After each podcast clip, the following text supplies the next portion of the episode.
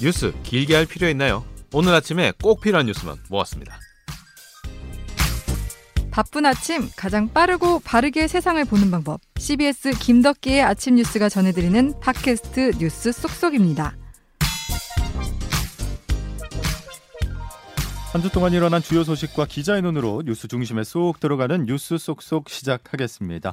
CBS 장규석 조태임 기자 오늘도 나와 계십니다. 안녕하세요. 안녕하세요. 네, 이번 한 주 빠르게 한번 정리를 해봐야 될 것 같은데 일단 코로나 소식부터 보죠. 네, 일단 코로나 소식 전해드리면 이번 주에는 그 광복절 연휴의 영향으로 초반에 좀 줄었었어요. 1,300명대까지 음. 떨어져서 아, 떨어지나 했는데 역시나 주 중반에 2,000명을 넘어서서 수요일만 되면 확 올라요. 네, 예. 2,152명 역대 두 번째 를 기록했고요. 그리고 어, 이번에 코로나 관련해서 좀 봐야 될 거는 사회적 거리두기 다음 주부터 적용된 사회적 음. 거리두기가 이제 결국에 수도권 4단계, 비수도권 3단계 2주 연장을 하기로 했어요. 예. 근데 조금 달라지는 거는 어, 저녁 6시에 그 지금 두 명까지만 대- 네, 가능하잖아요. 맞아요. 네. 그러니까 백신 접종자도 예외 없이 두 명까지만 가능한데 예. 이번부터는 백신 접종자는 예외가 적용이 돼서 이제 음. 백신 접종자 두 명이 있으면은 그냥 백신 안 맞은 사람 두명 해서 네 명까지도 아, 총 4명까지 가능하고요. 가능하다. 음. 그리고 그 기존에 10시까지였잖아요. 식당이나 카페가. 근데 네. 시- 영업 시간이 1시간 대신 줄었어요. 음.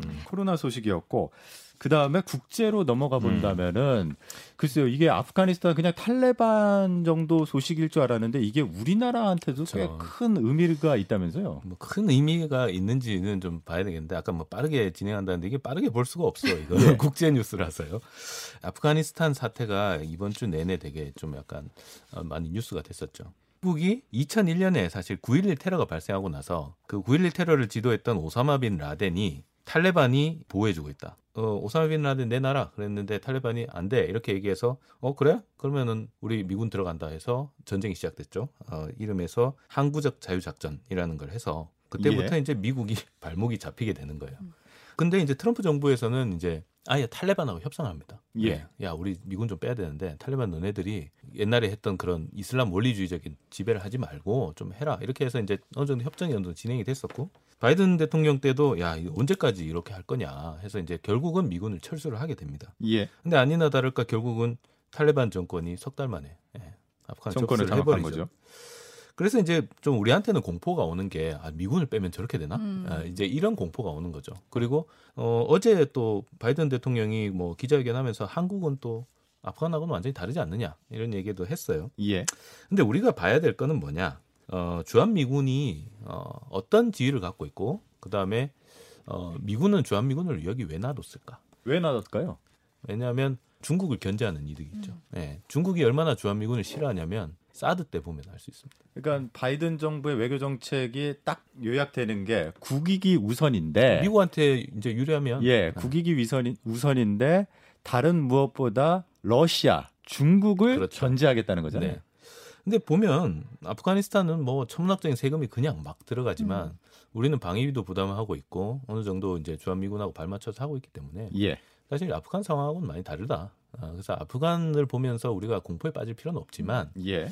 아, 미국이 점점 이제 자기들의 국익을 우선시하는 거를 되게 노골적으로 드러내고 있구나. 아, 세계 경찰이 네. 더 이상 아니다. 미국이 좀 힘이 빠지고 있구나. 이런 예. 정도는 우리가 알고 있어야겠다. 긴 내용을 예 어쨌든 빠르게 잘 정리해 주신 것 같은데 그만큼 탈레반의 어떤 움직임에 따라서 국제 정세가 달라질 수 있는 게 테러 조직의 온상이 될수 아, 그렇죠. 있기 때문에 게다가 9.11 이제- 테러 같은 모습이 다시 한 번 더 재현될 수 음. 있어서 국제사회가 잘 견제를 해야 되지 않을까 생각을 네. 하고요. 이제 정치권으로 좀 봐야 될 것 같아요. 워낙 이슈들이 많았잖아요. 네. 네. 제가 짚을 거는 이제 언론중재법 개정안이 이제 국회 상임위를 통과한 거를 전해드리려고 하는데요. 예. 이게 이제 허위 뉴스, 가짜 뉴스에 대해서는 최대 다섯 배의 징벌적 손해배상을 할 수 있도록 한 내용이 골자예요. 음.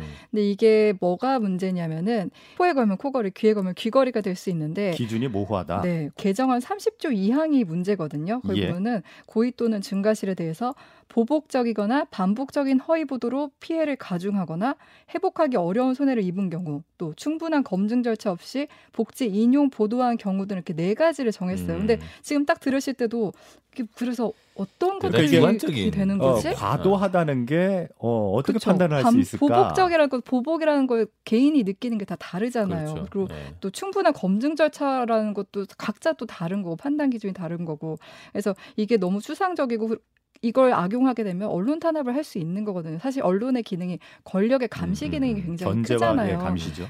입증 책임을 언론사에다 지원했어요. 그쵸, 네. 예. 그러면은 대단히 보복적이고 악의적이다라고 느끼는 거는 사실 피해자란 말이에요. 예. 언론사한테 입증을 하라고 하니까 이게 좀 앞뒤가 안 맞죠. 예. 언론 중재법과 관련해서 뭐 더불어민주당 내에서는 그런 우려까지 아마 발생할 일은 거의 없을 것이다 이렇게 이야기를 하고 있기 때문에 조금 더 지켜봐야 되겠죠. 아유, 소송 열심히 하는 사람들 보면은 뭐 그런 우려가 없을 거라고 말하기가 힘들죠. 알겠습니다. 다음은 어떤 예, 정치권 이슈입니까? 예, 말의 난타전이었. 황교익 어, 맛 칼럼니스트가 경기 관광공사 사장으로 내정이 됐는데 예. 이재명 그 지사의 그 형수 욕설 논란에 대해서 좀 이해할 수 있다. 뭐 이런 발언도 그러니까 두둔. 발언을 했다 그래서 예. 그게 보훈 인사다. 또 황교익 조금, 예, 씨가 진행하는 유튜브에도. 나오고 했다고 해서 음. 그런 건데 사실 발단이 된 건 그 신경민 의원이 저희 김현정의 뉴스쇼에 나와서 이제 오사카 공간 얘기를 한 예. 거잖아요. 예. 거기서 이제 아무래도 좀 친일 발끈하신 것 같아요. 번졌죠. 그러니까 예. 일본 음식을 좀 이렇게 좋게 평가를 하고 한식을 좀 낮게 평가한 어, 뭐 발언 같은 걸 문제 삼아서 이분은 도쿄나 오사카 관광공사 사장, 사장이 더 맞을 것 같다 이런 네. 얘기를 했더니 황교익 씨가 다시 이건 뭐야 일베 프레임을 왜 가져와서 나를 덮어 씌우냐 짐승이나 할 짓이다 이런 얘기도 하고 나중에는 이낙연 후보의 정치 생명을 끊는 뭐 네. 끊겠다 이런 얘기까지 나왔어 아주 무시무시한 말들을 막 했었죠. 예. 근데 결국 어제 황교익 씨가 자진 사퇴 입장을 밝히면서 결국 뭐 문제는 일단락되는 모습입니다. 네.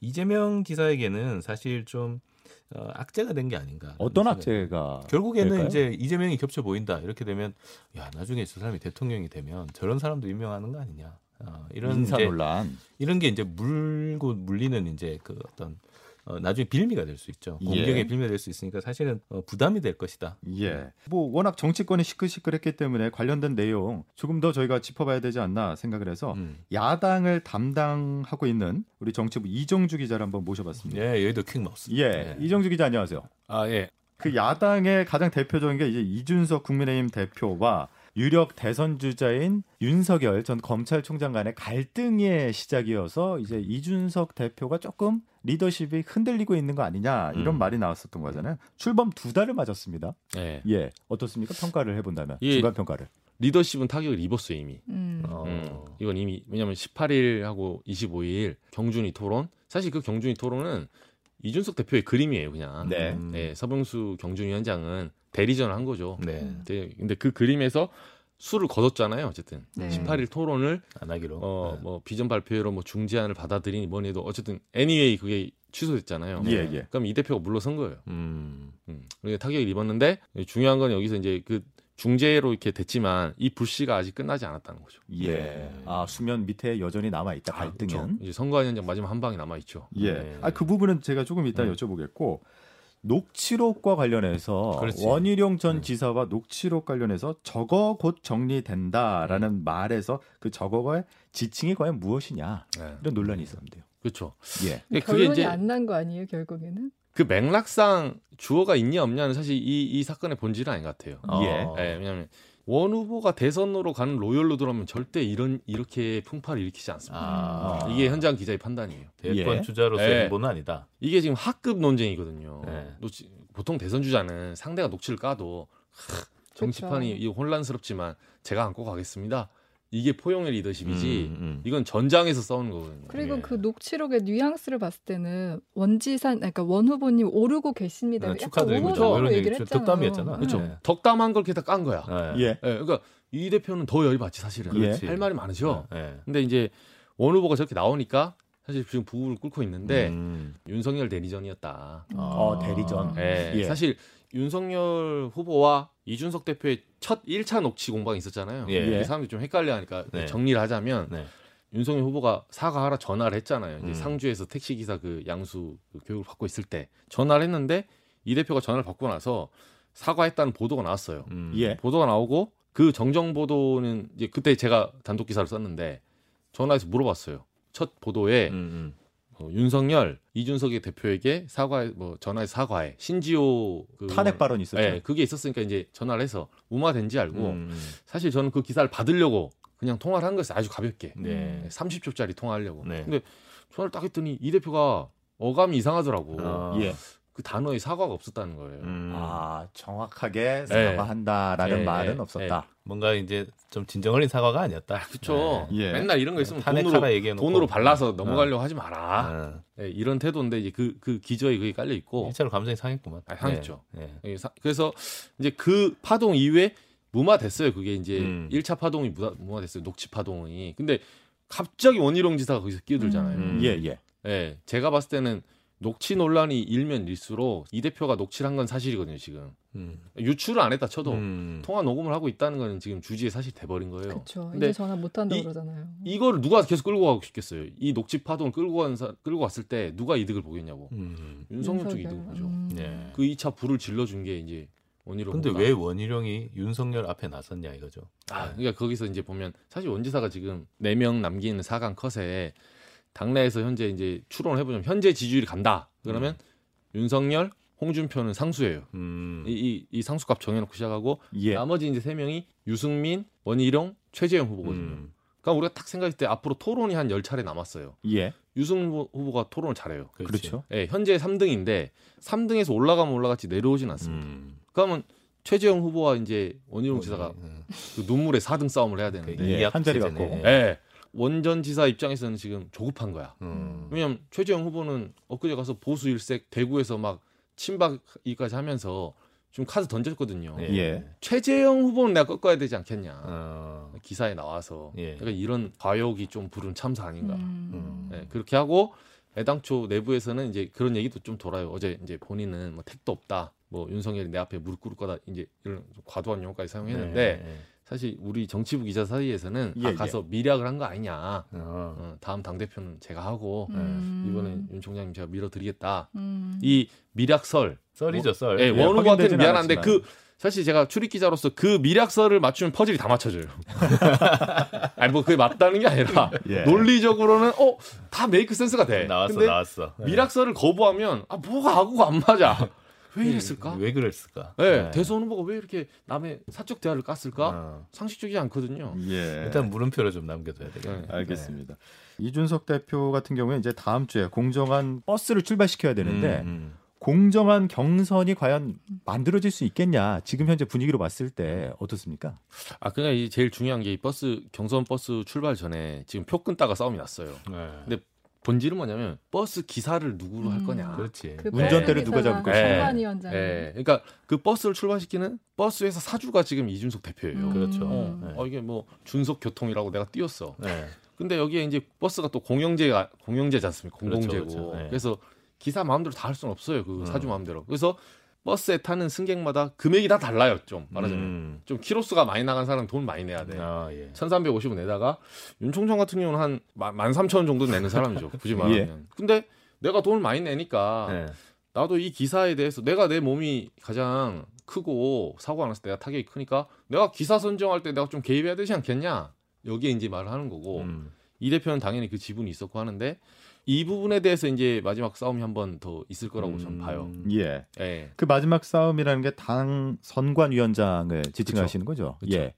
이게 근데 선관위원장 자리가 얼마나 중요하냐면 사실 선관위원장을 띄우면 당 대표 경선이 이제 펼쳐지면서 이준석 대표가 할 일이 별로 없어요. 그렇죠. 네. 당 대표는 이제 이 선으로 올라가는 선을 거거든요. 제가 봤을 때 이 상황에서는 이제 선관위원장을 원래는 이게 옳다는 게 아니라 정치판에서는 선관위원장의 지분을 당 대표가 임명권을 갖고 있어요. 음. 네. 예. 이건 인사권이에요. 그렇죠. 이 대표가 반발한 게 그거예요. 음. 내 인사권에 왜 개입하냐. 그렇지. 그러니까 선관위원장은 어쨌든 정식으로 당 대표가 임명을 하고 음. 이걸 의결하는 기구가 최고이잖아요. 그렇지. 싫으면 비토를 하라 이거야. 음. 예. 비토를 해 그러면 비토를 하면 되지 왜 임명하기 전에 거기 서병수는 안 되고 음. 누군 되고 왜 개입하냐 이 논리도 틀린 논리는 아니거든요. 그렇죠. 원지사 쪽하고 이제 최고위원들은 이런 파동이 한 번 있었는데 당신 말이 맞아. 그럼 임명하고 우리가 비토하면 또 당이 시끄러워지는데 사전에 논의하자 이 얘기를 하는 거고 음. 사실 그걸 명분으로 이 대표의 발을 묶고 들어오겠다 이거죠. 음. 서로 알- 기싸움을 하는 거죠. 예, 정치적 다 알고 치는 게임이에요. 어, 지금. 지금 현재까지도 그러면은 그 이준석 대표 머릿속에는 다음 플랜은 없는 건가요? 네, 저는 마지막 고심을 하고 있다고 봐요. 아, 최근 두, 아직까지. 두 차례 정도 음, 예. 침묵을 했잖아요. 고심 모드에 들어갔고 음. 사실상 이렇게 되거든요. 선관위원장 자리를 뺏기게 되면 어떤 현상이 일어나면 식물당 대표가 될- 전락이 됩니다. 음. 예. 예, 그 끝나는 거예요. 뭐 할 일이 없어지지. 그렇게. 예, 그리고 이거는 윤석열 캠프에서 가장 원하는 그림이에요. 음. 오히려 지금 비대위를 말하는 사람들은 그 겉으로 그럴 뿐이지 또는 윤석열 캠프에서 입단속이 들어갔거든요. 지금 당 대표 끌어내리고 비대위 하자. 이거 하수죠. 음. 왜? 바로 역풍 나와요 그러면. 그렇죠. 음. 이게 당 대표를 끌어내릴 만한 일이냐. 그래서 윤 총장 쪽 입장에서는 당연히 그 앉혀놓고 화해도 하면서 선관위원장을 자신의 의중이 담은 담긴 사람들을 앉혀서 이준석 대표가 사실상 활동을 못하게 발을 음. 묶어버리는 음. 식물당 대표 이게 가장 베스트의 그림이고 음. 이 판이 또 어쩔 수 없는 게 선수끼리 다 알고 치기 때문에 이준석 대표 그걸 더, 더 잘 알아. 음. 예. 어, 나보고 식물로 죽으라고? 아니 나 싫어.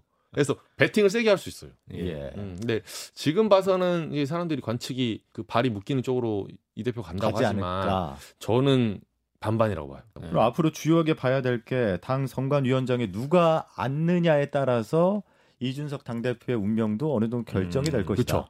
예. 네, 그게 관전 포인트입니다. 그럼. 혹시 윤전 총장 측에서 좀 요구하는 있는? 사람이 있나요? 네, 아, 윤석열 쪽에서는 지금 전체 흐름 봐서는 그 후보군이 지금 뭐 황우여 전 대표, 음. 김병준 위원장, 뭐 정병국 의원, 정홍원 총리 음. 음. 이게 선관위원장이 보통 이제 국회 부의장급 이상, 그렇죠. 예, 그리고 총리급 이상, 이 보통은 이제 관행 쪽으로 이렇게 해왔거든요. 그래야 컨트롤이 되거든요. 그렇죠. 황우여 전 대표 같은 경우는 예전에 전대위원장 했는데 나경원 의원하고도 친해요. 음. 지금 근데 사실상 나경원 의원이 윤석열 캠프 쪽하고 조금 돕는 관계거든요. 음. 아, 그러니까- 연결이 되는군요. 네, 저희가 이제 그 뭐 제가 이 방송에서 말하지만 그게 뭐 돕는다 이렇게 한 게 아니라 추정이죠. 왜 네. 명단을 보면 다 나경원 사람이 가 있어. 아, 아, 교집합이 윤석열 좀 캠프에? 네. 전직 최근에 세를 불리잖아요. 네.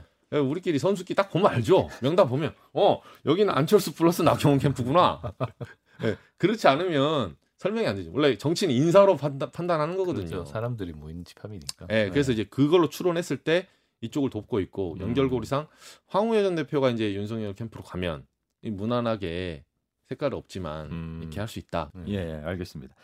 그러니까 야당을 중심으로 지금 저희가 이야기를 나눠보고 있는데 이준석 체제가 3개월에 접어드는 겁니다. 이제 당 대표가 되고 나서 음. 그럼 처음에 당 대표가 됐을 때 어, 꼰대 이미지를 벗고 새로운 보수, 젊은 보수로 변하는 것 때문에 많은 분들이 기대를 했었는데 음. 국민의힘이 변화하고 있다. 어떻게 보십니까? 한마디로 정리하면 저는 그 변화 별로 중요하지 않다 봤어요. 왜냐하면 어, 예, 이게 총선이면 그게 가능해요. 음. 총선은 당의 싸움이거든요. 네. 근데 대선 후보 싸움이에요, 결국은. 후보로 보여주는 거거든요. 그래서 지금 이준석 대표 쪽이 여러 가지 계획을 좀 해보려고 했고, 예, 음, 나름대로 이제 준비한 게 청년 위주의 뭐 토론 배틀, 뭐 정책 토론, 음. 대변인도 새롭게 예, 뽑고 그렇게 이제 좀 오픈시키고, 예, 무슨 뭐그 기초위원 등 시험 봐라. 뭐 그게 옳든 그르든 간에 뭔가 변화를 추진했는데, 그게 사실 대선 예. 주자가 되면 다 갈아엎을 수 있어요, 사실은. 알겠습니다. 우리 이정주 기자와 함께 야당 분위기로 어, 쭉 정리를 해봤는데 조금 더 시간을 지켜보면서 다음 주에 그러니까 경선 버스가 이제 출발을 하면은 음. 그때 상황에 따라서 뭐 많은 변화들이 있을 수 있다는 거잖아요. 그렇죠. 예, 알겠습니다. 오늘 CBS 장규석 조태임 기자 그리고 이정주 기자와 함께 알아봤습니다. 오늘 말씀 잘 들었습니다. 고맙습니다. 네, 고맙습니다. 고맙습니다.